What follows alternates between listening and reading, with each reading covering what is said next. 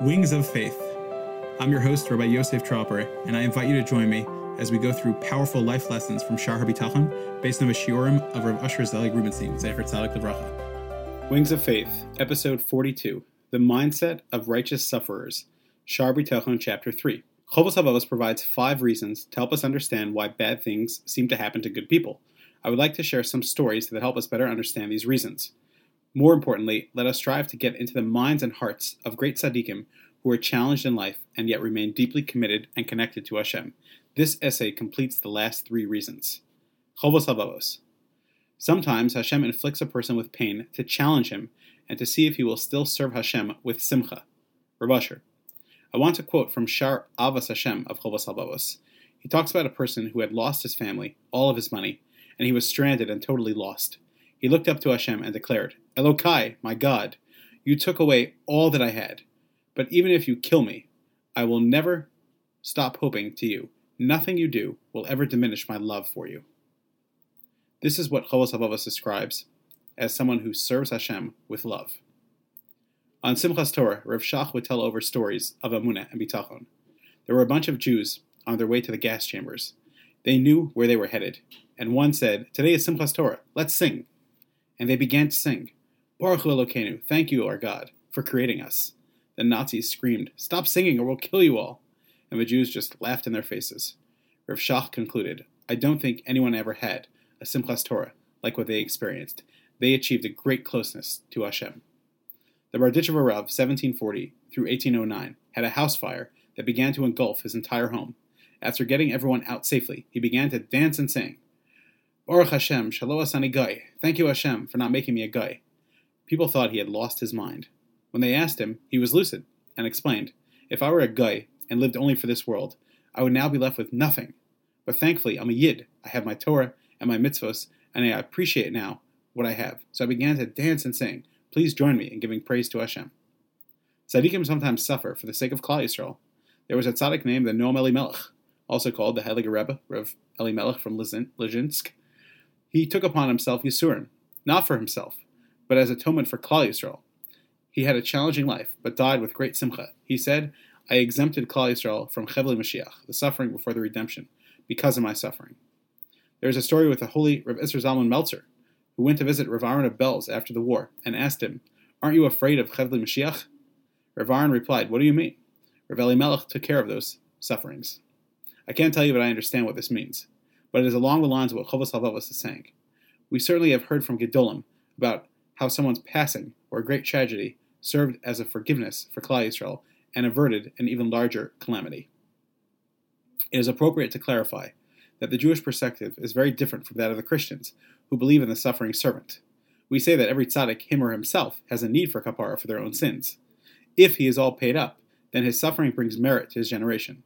I've personally known tzaddikim whose suffering, without a question, was for the generation. They were very happy to help Klal Yisrael. The greatest chesed you could do is to help out another Jew. How about if you can go slightly hungry and eat only dry bread so that other Jews will be saved from death, divorce, health problems, and other troubles? There are some very special Jews who would accept that on themselves. As Ramchal explains, they are rewarded for this and elevated through it as well.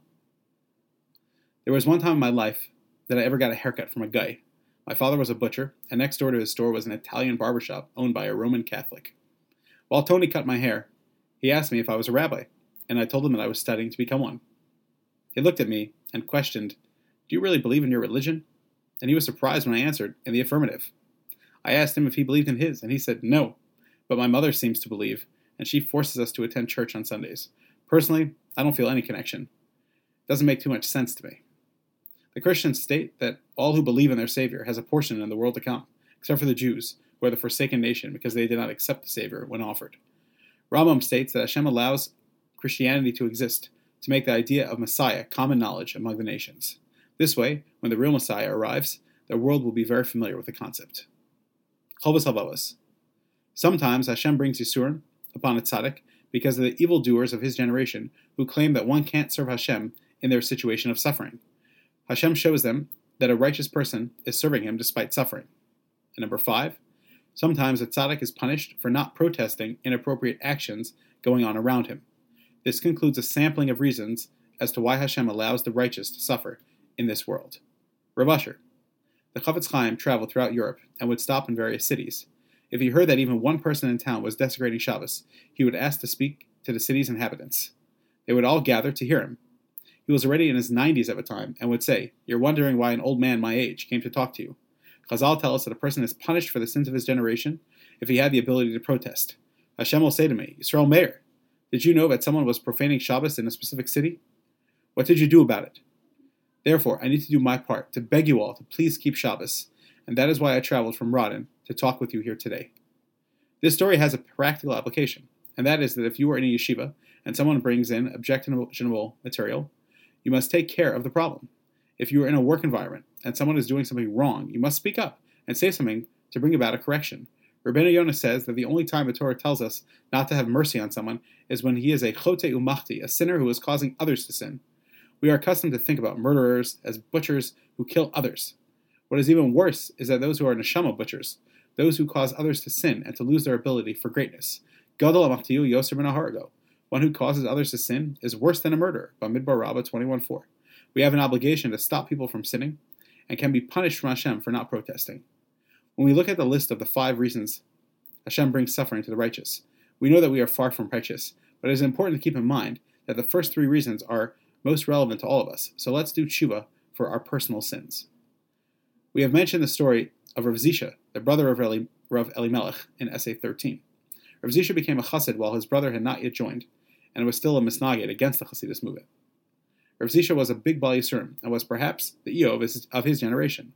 I mentioned the story earlier about the Gemara in Brachos that states that one must make the bracha on bad with the same simcha as when something good happens to him. Rav Zisha's motto was, I don't have any Yisur. My life is filled with only the kindness and love of Hashem. It is well known that there were a few tzaddikim who fulfilled the above directive and were able to connect to Hashem in the most trying of times. The Aderes, 1843 through 1905, was supposed to be going to the funeral of his own child and would not come out of the house.